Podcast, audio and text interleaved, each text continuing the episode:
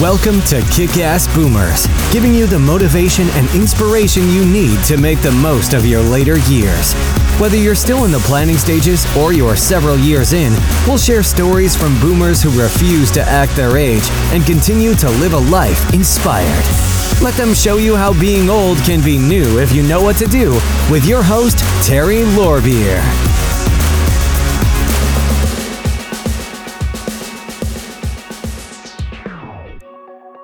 Hello and welcome to Kick-Ass Boomers. My guest today is Rita Wilkins.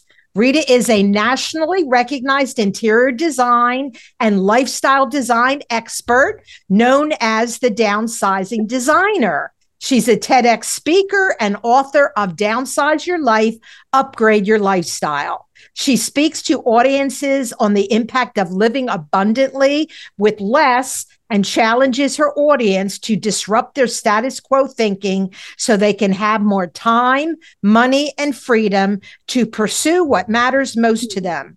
Rita's dynamic, transformational speeches inspire, impact, and influence people to live the life they love by design. Welcome, Rita. How are you today?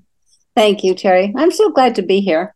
I feel like you and I have known each other forever because we're, we're in such alignment at this stage of our lives. Absolutely. We certainly are. We think right along the same line. So yeah. I'm happy yeah. to have you here today. And I'm just curious to find out what your story is about. You started out as an interior designer. You built a very successful business.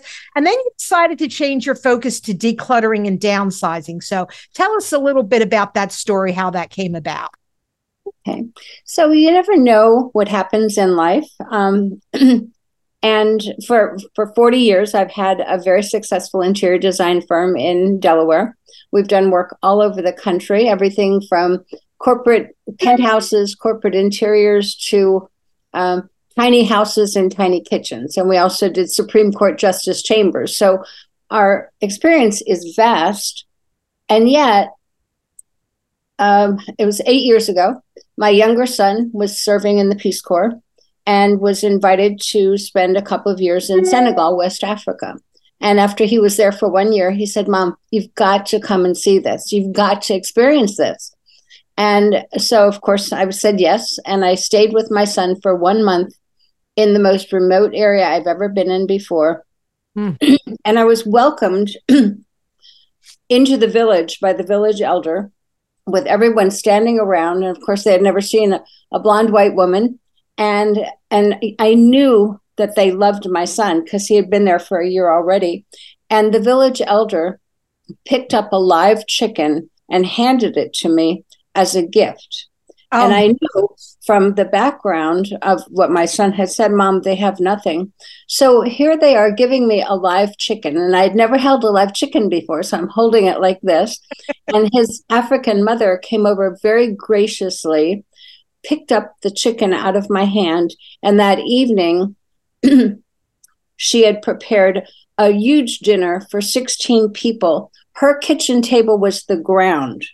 My kitchen table, from where I was in my beautiful five thousand square foot home, sat sixteen people. Mm. We were sitting sixteen people on the ground and around this beautiful bowl of grains, and and then this tiny little chicken was sitting on top. And when I saw that chicken, I went, oh my goodness. And then she had carved a wooden spoon for me and, and during somehow during the day so I could eat with my spoon because she somehow intuited that I would not yet be comfortable eating with my hand. So she pushed the better part of the chicken towards my son and me. That was a seminal moment for me. I had never experienced people who have nothing, but they were happy, and they were singing and dancing and dressed to the nines for dinner on the ground. Yep. And that moment changed my life. Mm. And so I came back to my big five thousand square foot home that I had built, and it was beautiful. It was a designer home. Right. It was almost like the lights went out for me. I looked at every single thing and I walked through very slowly, and nothing meant anything to me anymore. It was just stuff. Wow. And so that was the moment that I said, okay, something's happening. I'm not sure what it is yet. But within that year, I chose to downsize from five thousand square feet to eight hundred sixty-seven square feet and give away ninety-five percent of my stuff to people who needed it or wanted it. And I've never been happier. That's my story. Wow. And that is so true. We think things make us happy. They absolutely do not. They no. detract. It's funny because now we have something else in common, because my oldest daughter was in the Peace Corps for a year in the Czech Republic in the nineties, so way back. So yep. the Czech Republic is nothing like Africa. Those people, um, it was right after communism had stopped. So they didn't have as much, but way more than Africa. But, it, you know, I also wanted to, went to visit her, and it changed me, but not like what seeing your son there change you, because that is life changing. And I find that people that have nothing are always willing to share, always willing to give you what they don't have. People That's that have a lot don't want to share. It's crazy. Well, you know, it's so funny that you say that, because, um, because we do have a lot. Mm-hmm. Uh, w- when I started saying, and of course, p- for years, people have paid me to upsize them in right. their homes or buildings, whatever. And now they're paying me to downsize them, which I have to laugh at, because that's what we baby boomers did. We collected a lot of stuff. We did. But what when people resist giving away stuff they spent good money for, which right. I understand the mindset. But I just say, if you just shift your mindset a little bit to say, who needs this more than I do? So if you look at your closet right now, and it's getting to be winter here, and it will be cold, and you have coats that are hanging around that you rarely wear or never wear, or boots right. or gloves or hats or whatever it is. When you shift your mindset to say, there are so many people out there that will use this. I'm not really using it. They need it. And they may not be able to afford it. That mindset shift helps people so much in terms of letting go of stuff that they hold on to. Yes. And we do. We do hold on to. I've been downsizing like for the last almost three years, but my situation's a little bit unusual because my husband and I are both self-employed. So I've been a realtor. I still am, but I'm not actively pursuing new business. I'm just finishing up some old business, but I had a lot of old files to get rid of. My husband was in interior design and construction. So we have a huge barn full of all of his tools, wood that he, he made cabinets for us in this house. So there's leftover wood, there's leftover everything. So I'm trying to donate and get rid of it. It's not as easy as you think. Even some of the The wood and all, it's hard to donate it, but I'm in that process because that's what I'd rather do that than put it in a dumpster. So it is taking me a little longer than I wanted to downsize, but I am making a conscious effort to either um, give it away, give it to, like, we have six eleven metals where they recycle. So if it's too old and it's not usable, I recycle, I give away. And, but I'm getting to the point where what's left will just go in a dumpster. But I might have had five dumpsters. Now I might only have one. So, I, you know, I'm all about just giving it. And sometimes you do think, oh, well, my husband's this way with his tools. But if that costs so much money, I said, I don't care. It's going. If you can sell it, fine. But if you can't, it's got to be donated. We have to get rid of it. And yeah. someone else will use it. And I'm moving down to the villages in Florida, and they have a four thousand square foot workshop that men can join the club and be there. And all the tools are going to be there. And he won't miss them, but he yeah. still is resisting. He doesn't yeah. want to let, I think, because once he sells that last thing, he knows we're on our way. And he's been kind of fighting the trip to Florida. He, he doesn't really want to go, but if I go, he'll follow me. And I just feel like it's the best place for me to be. So he'll come along. I mean, he sits in his chair here. So he, you can sit in your chair in Florida. He's not like me, active and outgoing and doing, yeah. he does all the cooking in my house. So that's a blessing. He makes me breakfast, lunch, and dinner and cleans up. But other than that, he sits. So he's right. not as healthy as I am. And that's right. not a good thing. So I'm hoping once we're in Florida, he will do a little bit more walking, maybe go to the woodworking shop. Even if he doesn't do anything, he can talk to the other woodworkers because he just loves creating and wood. He's done, he does stained glass. He does woodworking. He's, he's an excellent cook. So anything creative, he's just really good at. And yeah. he's done a lot of, he worked for Nixon. He did work at um, a lot of the big mansions in the Pennsylvania Pennsylvania area. Um, and then he started working for people in their personal homes. But um, he hasn't worked in a number of years because he had cancer.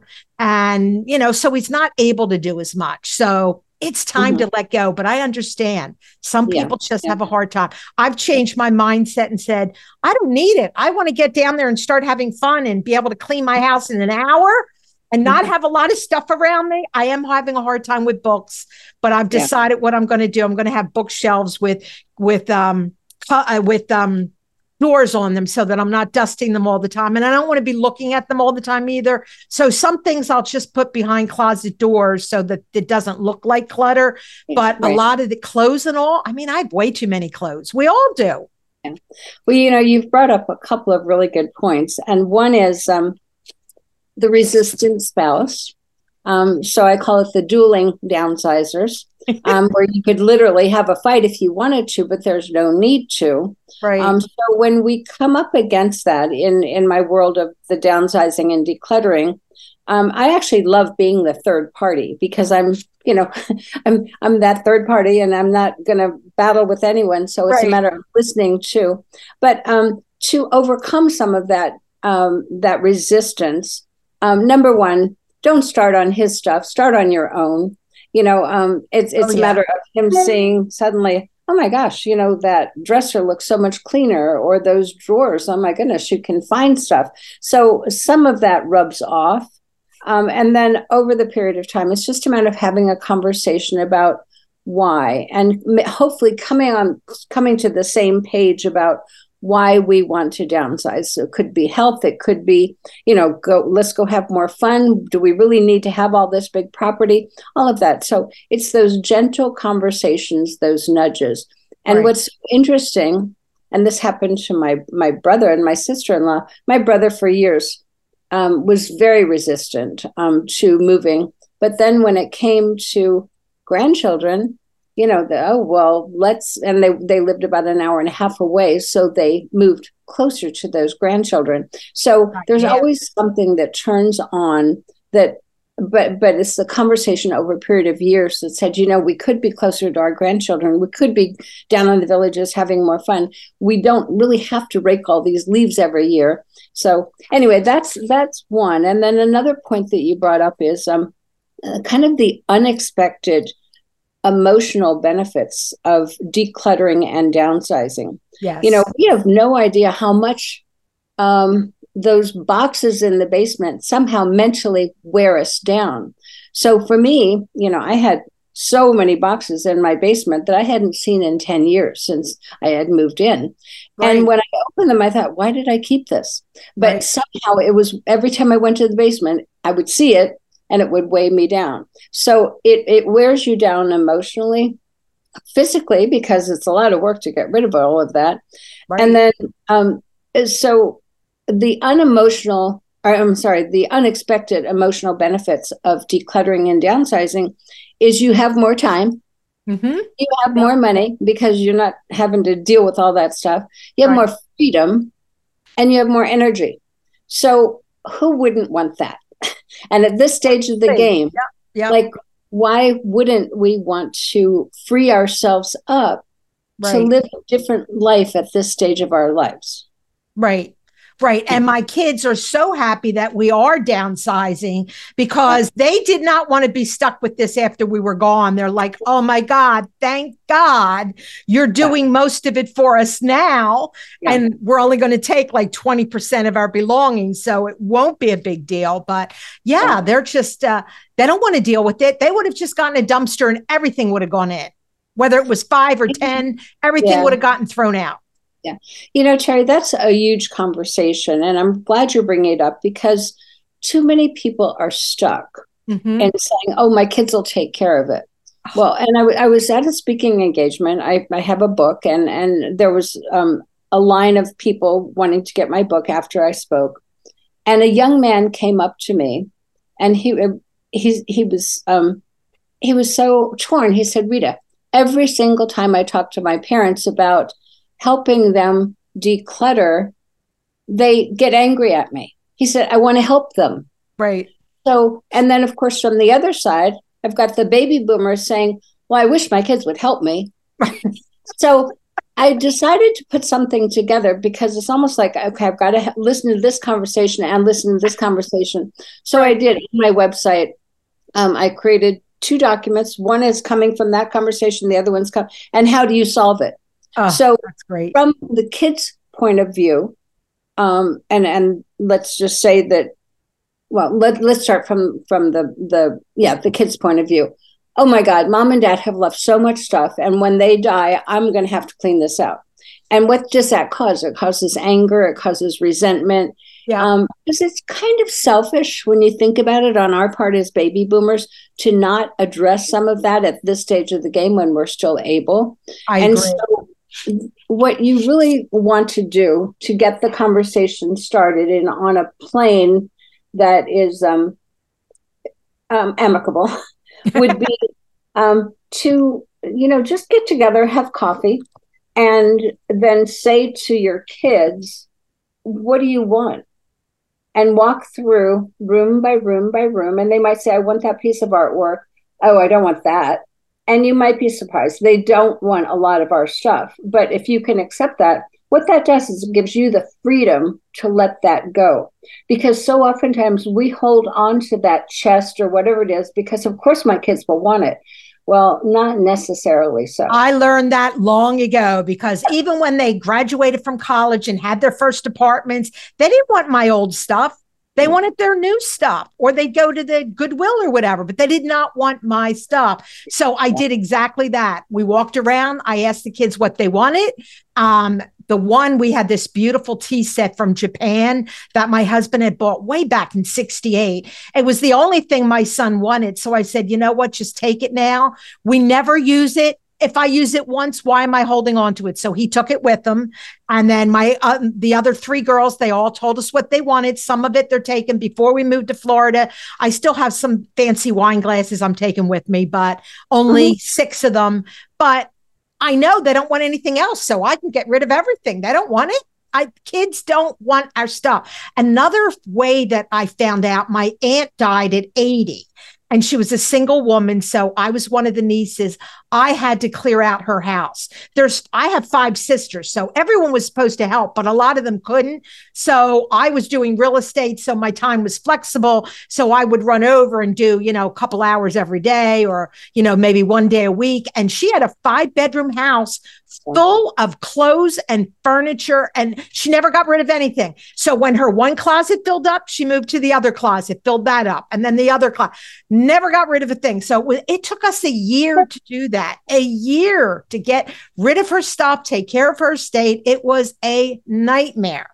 But, you know, shortly after that, you know, I had health problems, my husband held up. So, and that's the thing that you never know about. You never know when those health problems are going to hit. Downsize yeah. before they hit, because then it's easier to deal with them. Right yeah. now, my husband is having problems with not going up and down steps to bed, but we have two steps down into the family room that he has trouble with. So, you know, if he goes too fast or he's walking around with socks, which he shouldn't be doing, you know, he, he has already fallen several times. So we need to be in a rancher because he just doesn't listen and pay attention. But yeah. you need to make that move before health issues arise. And none of us know when they're going to hit us. We just don't. No. So part of my conversation with baby boomers, you know, I can talk really straight to people because they They believe me, and I guess I, I'm considered an authority, but, you know, we have a responsibility to go through all of this now. Now, you may not physically be able to do everything yourself, so hire some somebody to help you with this. Right. But you, um, it, it's so important that we start sooner than later, before it's too late, because accidents do happen. Yep. So now there's another conversation to be had, and that's about the the you know, the, the parents who are complaining because their kids won't help them. Mm-hmm. So that's, kind of, again, a gentle kind of um, conversation. And and one thing I find that really works nicely is say, hey, mom and dad, I know that, you know, you, you're going to stay in your house and everything else. And you know that I would love to help you. Right. You know, you're resisting. But could we walk through your house, you know, next week? And would you maybe give me a little bit of history on like why that chest is so important, why that piece of artwork is so important. Likely we baby boomers would be more than willing to tell the stories about our stuff to our kids. Right. What mm-hmm. that does is it opens the door to say, oh, I had no idea that that piece of artwork was grandpa's or whatever. Um, what it does is it opens the door to saying, well, mom and dad, you know, if that, you know, you said that that chest doesn't mean anything to you, would it be okay if we maybe started getting rid of a few of those things? All it does is it opens the door. And then one thing to know for sure is that the, the parent wants to be in control. You don't want your kid coming in telling you what to do. Right. So once you understand that mindset and just say, I'm here to help. And you leave that door open. And it's been a very successful process. Now, there's still a third category. And this is, I mean, these are all the complaints that I get. And it's what we work with, with people right. all the time, what I speak about and write about. When ki- when kids leave home, but their stuff stays. That's a absolutely. Big absolutely. I have four kids and they all left stuff behind. Absolutely. Yep. yep. And so, you know, it's a little bit of tough love. You know, mm-hmm. they're adults. They've got their own homes now. And, and of course, there are different circumstances. Maybe, you know, one of your children's in the military or something like that. Right. But you have to open that conversation to say something to the effect that, look, we're getting older. And we're decluttering. We might downsize, we might not. But the bottom line is your bedroom is full of stuff from your high school days. And we would like to reuse that room. We'd like to repurpose it into a yoga studio or a craft room or whatever. And then to, you know, have the conversation firmly but gently and ask them to come and get rid of their stuff. Now, hopefully they're going to comply.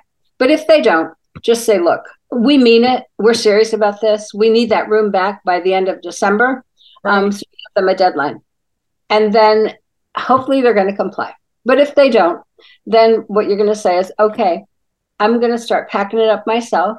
And because you seem to have no interest in this, I'm going to put it in boxes and I'm either going to donate it or, you know, you can come and pick it up. So these are three dilemmas that these generational Um, situations occur, and how do we solve them?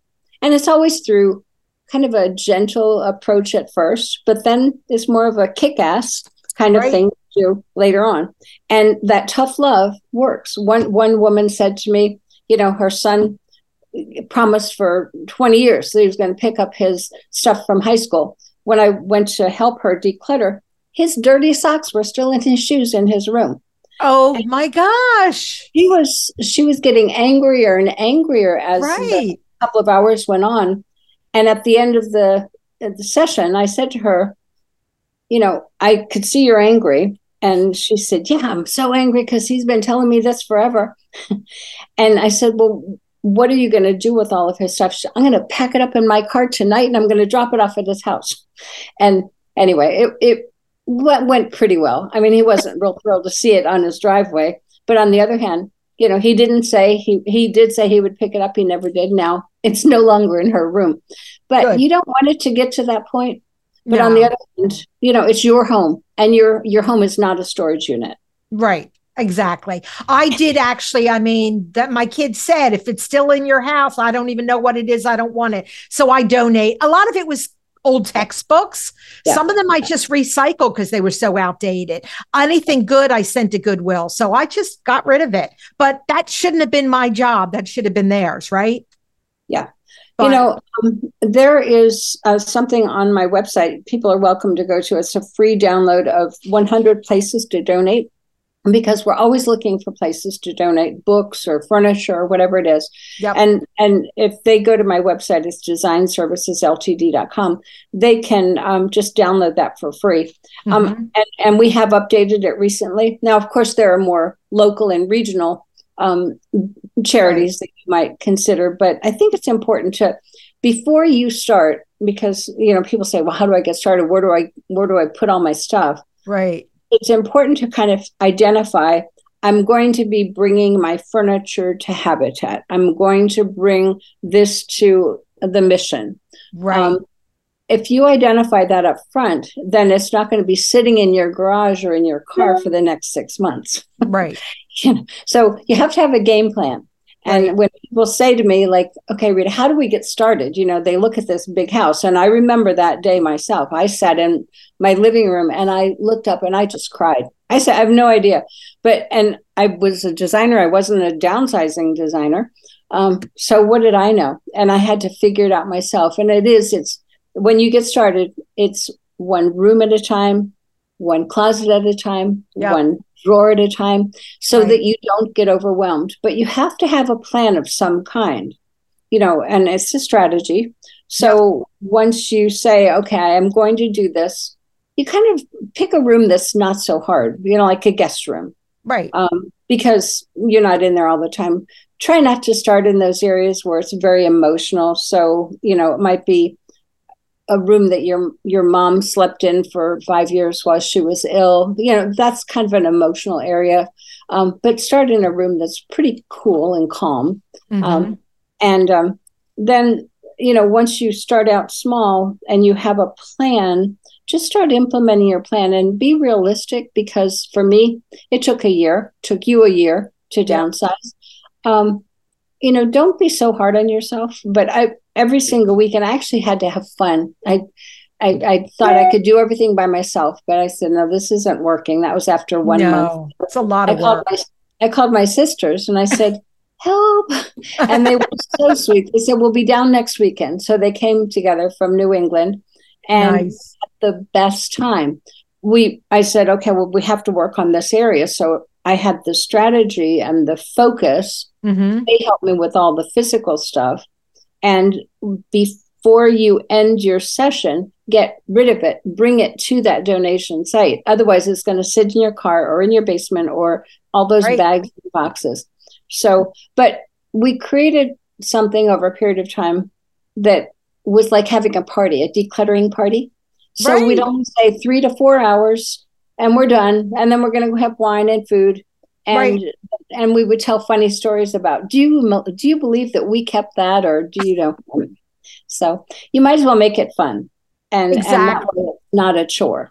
Yeah. Right. Exactly. Then you're more likely to do it. And it's funny because we've had several garage sales, but the first one we had, we had, you know, whatever didn't sell went right into the car to Goodwill. We go, right. this stuff is not coming back in the house. It's right. already been put out on the driveway for the sale, gone. So we've done that with every, every garage sale. If it doesn't sell, off. But yeah. we have so much because my husband's been in business for fifty years. So yeah. And books, we all collected books. The kids did, I did, he did. Interior design books, building books, construction books. I mean, all kinds. So that has taken a little bit longer, but we're we're getting there. It's a big job, but we're getting there. We're we're down to the last bit. Once the house sells, I'm to the point where um, my daughter has to come and pick up some tools, and then we'll start just putting things in a dumpster. The important yeah. things are gone. The things that we can donate, we donate it. The furniture in our house will probably be donated last minute because I'm not taking furniture to Florida. They said you can buy whatever you need down there. Do not yeah. bring furniture. We need new beds anyway, so the beds go. Nothing goes with it. We have a nice dining room set. I'll try and sell it, but if I can't, it gets donated. So yeah. I need it in the house until the house sells. But once the house sells, that's going to go. So, uh, but it's been, it's been a tough year, year and a half going through all this stuff. It really has been. So had I started earlier, it would have been easier. So, yeah. and you need to, because both of us have had cancer. Um, we both had different health, health issues. I had a hip replacement. So every time you have an issue, then it slows you down. So if you can get all that done before things start popping up, get yourself into a smaller space. It's so much easier to get through it and enjoy life. So, yeah. you know, I wish I'd started earlier, but I was still working in real estate quite a bit. Um, but I could have done things. I could have started with clear out a drawer, clear out a closet. I could have done some things and I did. So it's my fault. Right. Well, but you uh, you actually sound like you are well underway. Um, a lot of people really get stuck. Yes. Um, you know, so they might start and then they, they see emotional stuff and they say, I can't do this. And then they stop. Right. So one of the key things is um, how do you, how do you remotivate yourself to keep going? I mean, you obviously are motivated because you know you want to move to Florida. Right. So um, one thing when you start out decluttering, it's so important to know why you want to declutter. Mm-hmm. And hopefully, if you have a spouse or a partner, you're on that same page. So in your case, you want to move to Florida to go have more fun at this time. And you don't want to work as hard. Nope. And that's very typical of our age group. So other people might say, well, I want to live close to my grandchildren. Other people might say, well, I want to go, you know, be footloose and fancy free and travel the world. Right. So once you know that why that makes you cry, and and I say that deeply because I just moved a couple months ago. I'm five minutes from my granddaughter. And that makes me cry so that nice. She can come over and visit me anytime. I love it. So yeah. that was one of my whys for moving. And so another why was, you know, of course, the living with less and living more um, and having nothing but being happy. Um, when you have that why, it's going to motivate you as you go. Yes. So I keep reminding myself when I was downsizing from my big house, you know, Rita, remember sitting at, on that ground and those people were happy. And, and I mean, I had beautiful stuff, but I wasn't happy. And the right. more stuff I got, I didn't make me any happier. Nope. So that why that makes you cry. And that's, um, I love that saying. I've never heard that before. Yeah. Yeah. And I'm trying to think of the author of it. I'm I'm using someone else's quote. I want to say it's Jack Canfield. It's not Jack Canfield. Anyway, I'll I'll get that to you. Right, but, right. No, it's it's it's a famous quote, the why that makes you cry. Oh. And and that goes right to your heart. So that is the motivator. And then so when you get started, if you know that why that makes you cry, that's right. good. But then you're going to have your peaks and lulls and you're going to get discouraged and you're going to want to quit. Absolutely. And you just remind yourself of that why. Right. And that will that will get you going again and help you stay motivated. Right. Well, my other motivation is money. This house is so expensive to keep yeah. up and it's just eating away at our money. So if I don't get out, I, I yeah. won't have as much to enjoy life later. So financially, I had this is a very expensive area to live in. It'll be much cheaper in Florida. And of course, with a smaller house, it's going to help a lot. So yeah. that's a big why. So it does keep me motivated. And that's yeah. why I've had to work. I'm seventy-three. I'm still selling real estate. I would have loved to have retired years ago, but I really can't while I'm living in this big house. We need the extra money. So yeah. that yeah. that's my big why. So that's yeah, you're right. You do need to know the why. And like, you know, if you need to take a couple days off because you're just so worn out or whatever, take a few days off, go out and have some fun, see a movie, do, and then jump right back in. And then it's not so bad. That's, that's what I've done. And do it before you wind up getting sick. Cause otherwise you get sick and you're laying in bed. So that's not good. Take a few days off, have some fun, then jump right back in and get it done. Yeah. It's, it's really, um, living a life without regret, you yes. know, and, and we've all worked hard in our lives. At this stage, we should be having more fun and just enjoying life more. Yes. So, you know, it's, it's like a hurdle and it's a, it's a barrier. The big house is a barrier.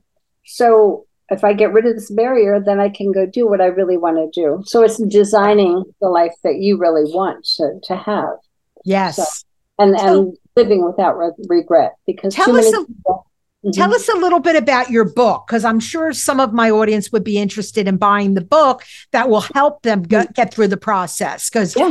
you're yeah. not in an area that you can help everyone that, I mean, because this is an international audience. So even the people in other countries, we're all struggling with the same things, you know, not Africa, but any of the, uh, you know, the really? Other countries yeah. were struggling it's, it's with a this. Universal, it's a universal problem. Yes. So my my book is on Amazon. It's called Downsize Your Life, Upgrade Your Lifestyle, mm-hmm. The Secrets to More Time, Money, and Freedom.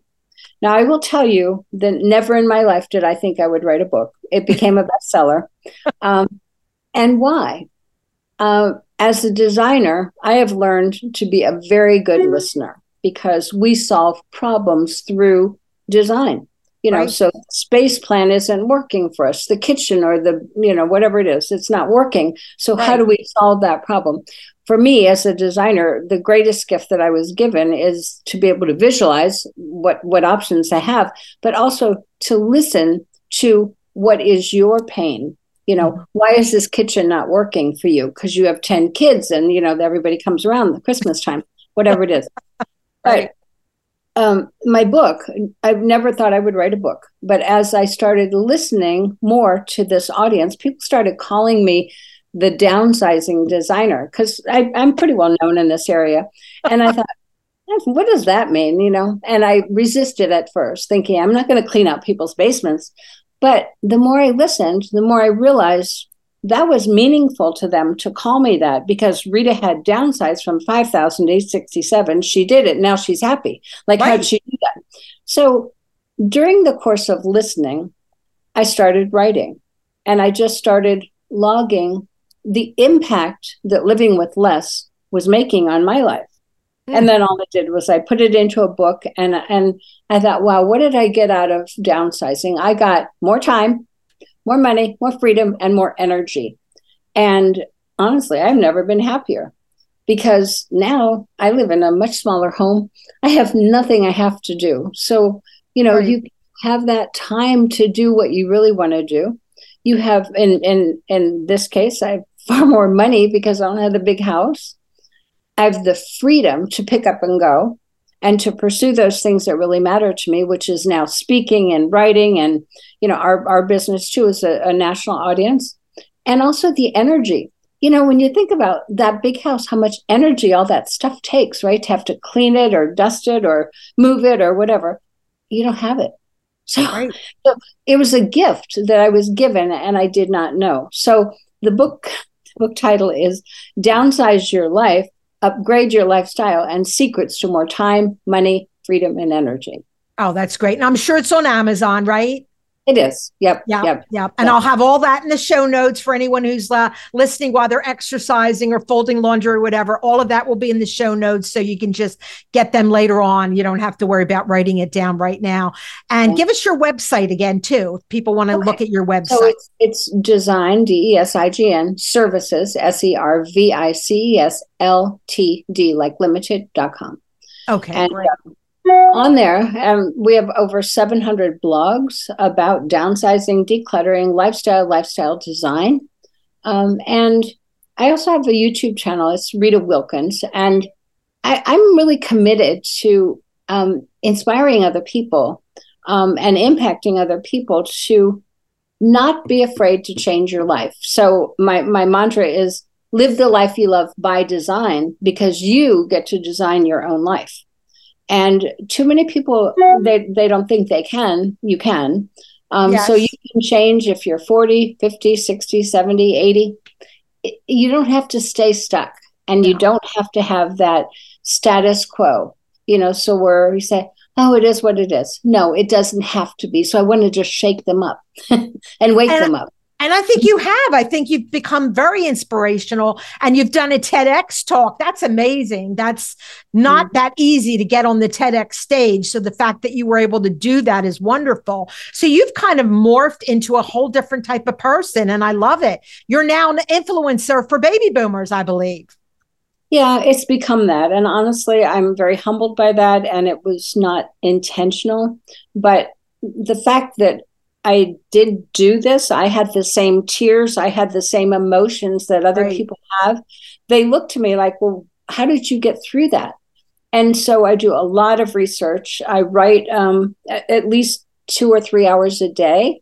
Oh. And I'm always speaking around the country, and I'm writing another book. And we've just created a couple of other, there's a lot of products on my website about decluttering. We just launched a new one. It's called the um, Minimalist Essentials, Rita's Minimalist Essentials. When I say minimalist to our age group, we get scared. But right. when I say living with less, it's the same thing. Right. Um, so anyway, but it's a workbook about how to start living with less, so you can live more abundantly, um, much more abundantly.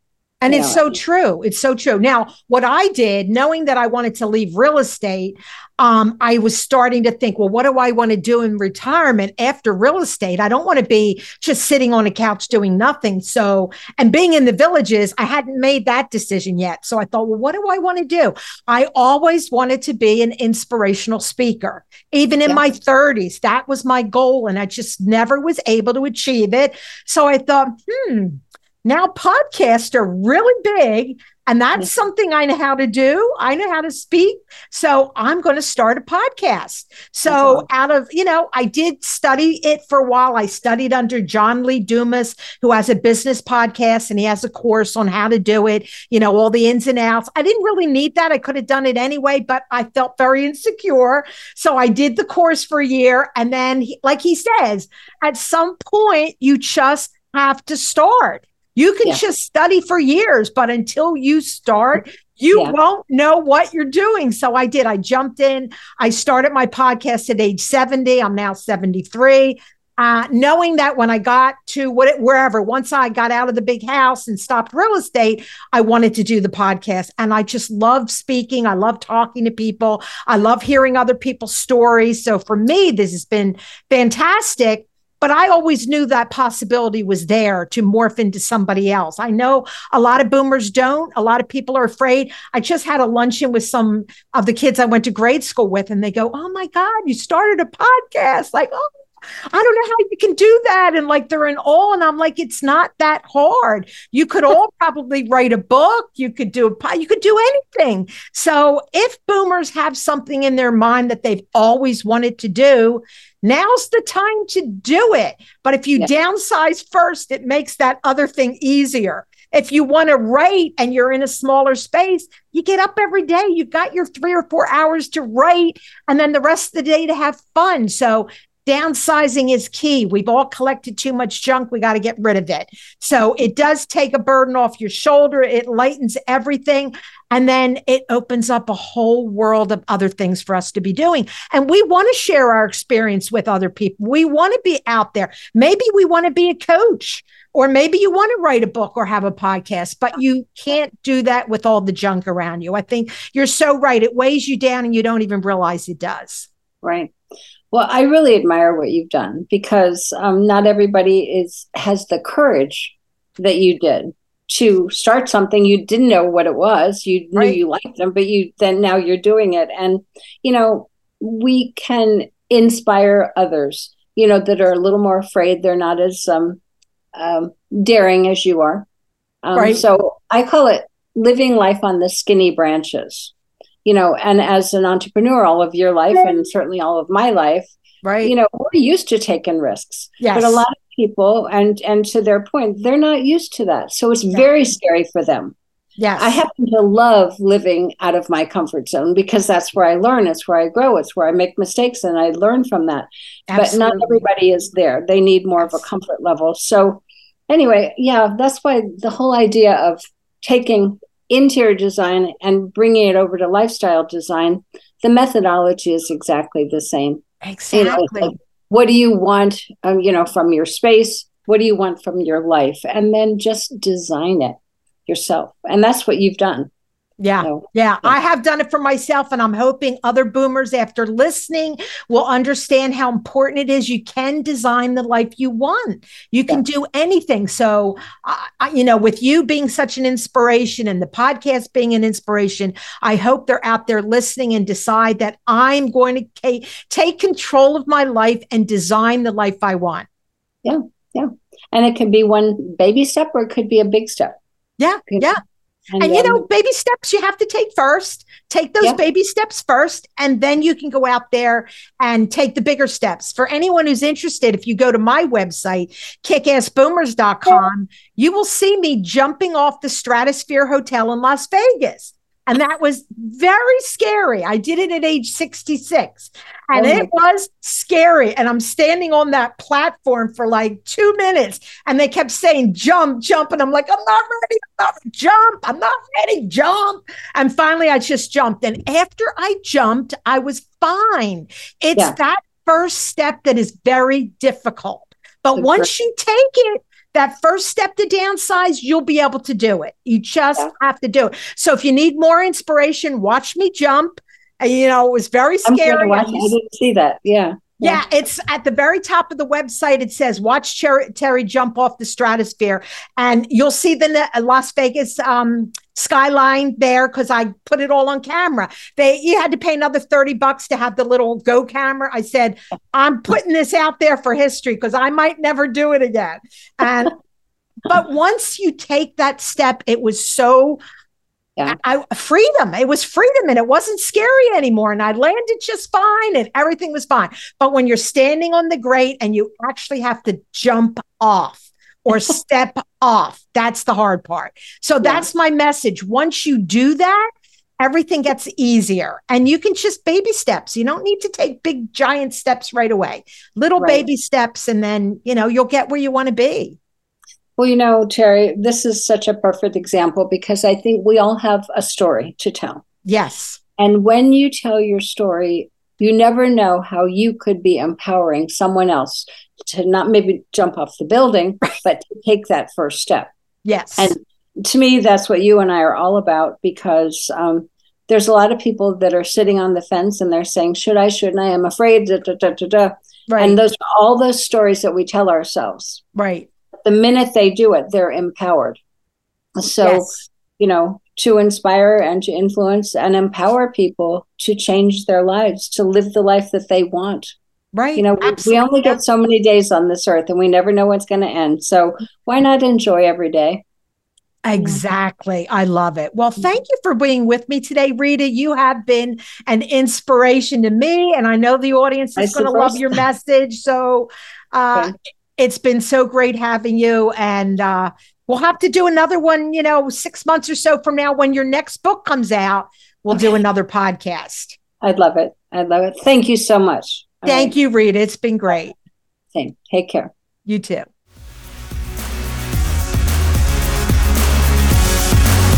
We appreciate you joining us for this episode of Kick-Ass Boomers. For more information on today's guest, along with the show notes and other inspiring resources, buzz on over to kick ass boomers dot com. And don't forget to join our Kick-Ass community on Facebook or LinkedIn to continue the conversation. Be bold, not old. Looking to take your podcast to the next level with video? Are you looking to develop a podcast but don't know where to start? From recording and editing to final distribution and marketing, we can help every step of the way to make your podcast stand out and get the results it deserves. Contact us today at premier podcast pros dot com to take your podcast to the next level.